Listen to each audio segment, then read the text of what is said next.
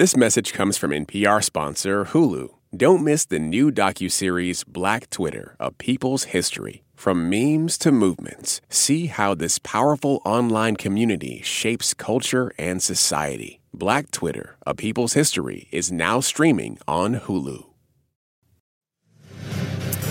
CNN projects that Donald Trump will win the Iowa caucuses. CNN can that announcement from CNN's Jake Tapper surprised almost no one. The former president had been polling way ahead of other Republican candidates for months.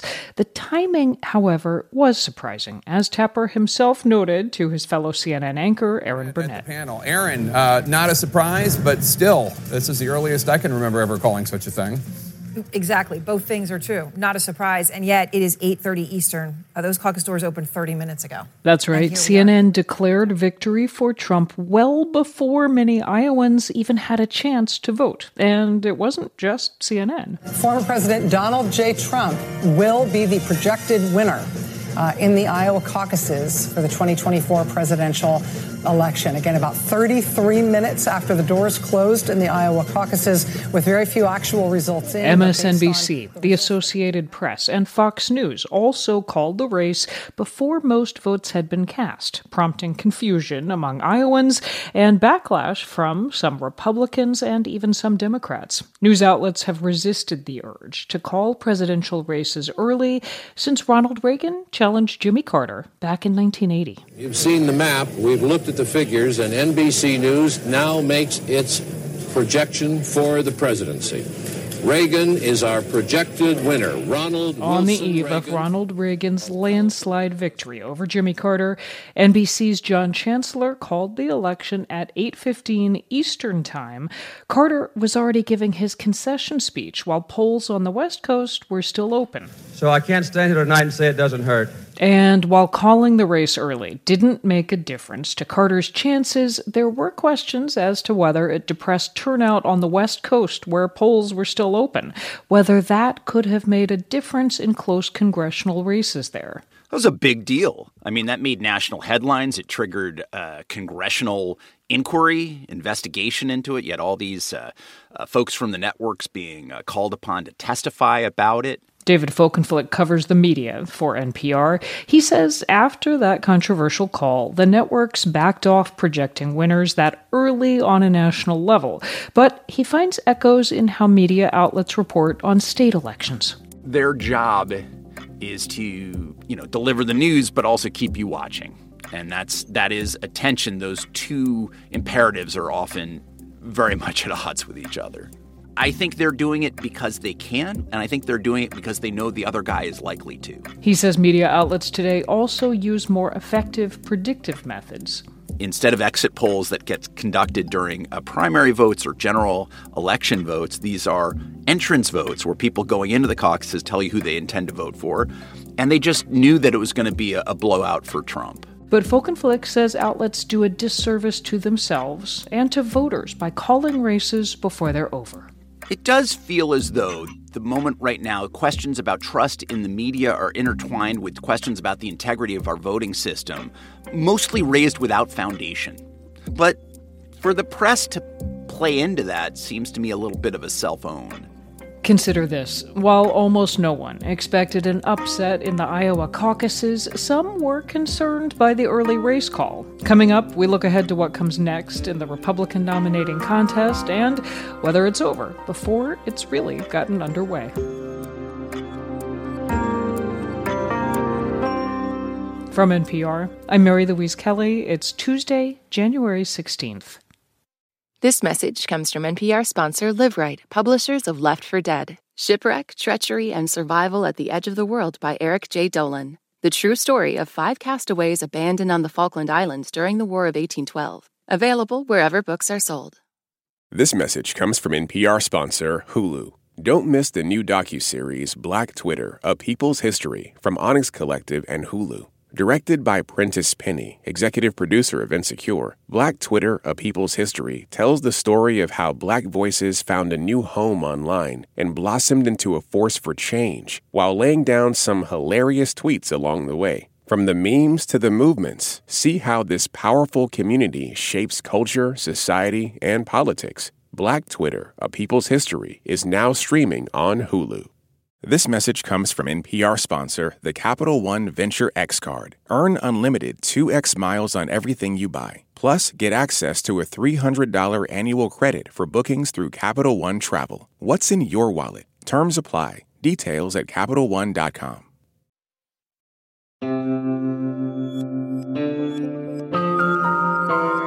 It's Consider This from NPR. The Iowa caucuses have come and gone after all the campaigning. After more than 120 million in ad spending in Iowa, the result was pretty much as everyone expected. Former President Donald Trump won in a landslide. This is a very special night, and this is the first because the big night is going to be in November when we take back our country and truly we do make our country great again. Thank so, what's it all mean? Well, that is something I talked about with NPR senior editor and correspondent Domenico Montanaro. Hey there, Domenico. Hey, Mary Louise.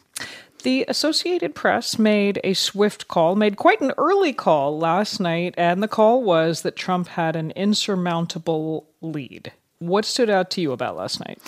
Well, surprises can happen in politics, and we should prepare ourselves for those. But this result was not one of them. I mean, I was surprised, though, at how quickly the race was called. I mean, just half an hour after voting began, AP yeah. and other networks were able to do that because of the overwhelming lead that Trump had in the entrance polls that were taken throughout the state. And then that matched some key precincts, and that's all that was really needed for them to have that kind of confidence level.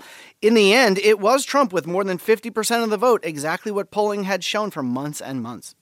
And then in second place, admittedly a distant far behind Trump, second place, Florida Governor Ron DeSantis. What does this mean for his campaign? Well, DeSantis eked out second place over Nikki Haley, the former Trump UN ambassador, and that means he's using that as a reason to keep going. You helped us get a ticket punched out of the Hawkeye state. We have a lot of work to do, but I can tell you this as the next president of the United States, I am going to get the job done for this country you know, this is only going to prolong a three person race, which would only help Trump. You know, and in all honesty, a path to the nomination for DeSantis looks all but closed off. I mean, he finished 30 points behind Trump. That's more than double the largest margin of victory in Iowa caucus history. You know, DeSantis was trying to sell himself to conservatives as Trump without the baggage, Trump light, but at least in Iowa, Republican caucus goers said they preferred the original. And what about for Nikki Haley? Where does last night leave her? I mean, she missed a real opportunity to nudge DeSantis out of the race and make this really a two person race. You know, polls have shown her trending up. The super PAC supporting her opened the spigot in Iowa in the last couple of weeks, really trying to win there. Um, and she just missed finishing a couple points behind DeSantis. Here she was last night making the argument to voters that Trump and Biden are unpopular and that the country should try something new. The question before Americans is now very clear. Do you want more of the same? Or do you want a new generation of conservative leadership? You know, really, I think the question is whether Republican base voters will buy that message. She tried to frame this as a two person race going forward last night, but it's really hard to make that case when you finish third. We'll stay with the race going forward because Nikki Haley spent a lot more time. She spent a lot more energy campaigning in New Hampshire than in Iowa. So, what are you looking for ahead of the New Hampshire primary next week? Well, the stakes are certainly much higher now for Haley in New Hampshire. Um, she may not need to win it to stay in, but she does have to come reasonably close, I think, and show that she can give Trump a real run for his money. I mean, remember, this is about as moderate a state as we're going to see in this nominating process. Independents can vote in New Hampshire, unlike in Iowa. Voters there are far less religious, more moderate, more suburban. If she can't do well there, what's the rationale for her to stay in and who she appeals to? Who she appeals to, indeed. All right, well, send us out into the night. Let's close this chapter. Send us out with a final, your final thought on Iowa. I mean, turnout really jumped out to me. I mean, it's just kind of bizarre. Only 110,000 Republicans went out to vote. That's 15% of the total number of registered Republicans in the state. Let's put this another way almost $124 million was spent in ads over the past year in Iowa to motivate 110,000 people to vote. I mean, that's $1,124 per voter. Yeah. I mean, we're in a really weird situation where that few voters play such an outsized role in the process. NPR's Domenico Montanaro. Thanks. You're welcome. This episode was produced by Mark Rivers and Alejandra Marquez Janse. It was edited by Catherine Fox and Courtney Dorning. Our executive producer is Sami Yenigun. It's Consider This from NPR. I'm Mary Louise Kelly. In this country, some truths aren't self evident. In NPR's Black Stories, Black Truths, a collection of stories as wide ranging and real as the people who tell them, we celebrate the Black experience for all its soul and richness. Search NPR Black Stories, Black Truths wherever you get podcasts. Support for NPR and the following message come from IXL Online. Is your child asking questions on their homework you don't feel equipped to answer? IXL Learning uses advanced algorithms to give the right help to each kid, no matter the age or personality. One subscription gets you everything. One site for all the kids in your home, pre K to 12th grade. Make an impact on your child's learning. Get IXL now. And NPR listeners can get an exclusive 20% off IXL membership when they sign up today at IXL.com/NPR. This message comes from NPR sponsor Vuori, a new perspective on performance apparel. Clothing designed with premium fabrics, built to move in, styled for life. For 20% off your first purchase, go to vuori.com/npr.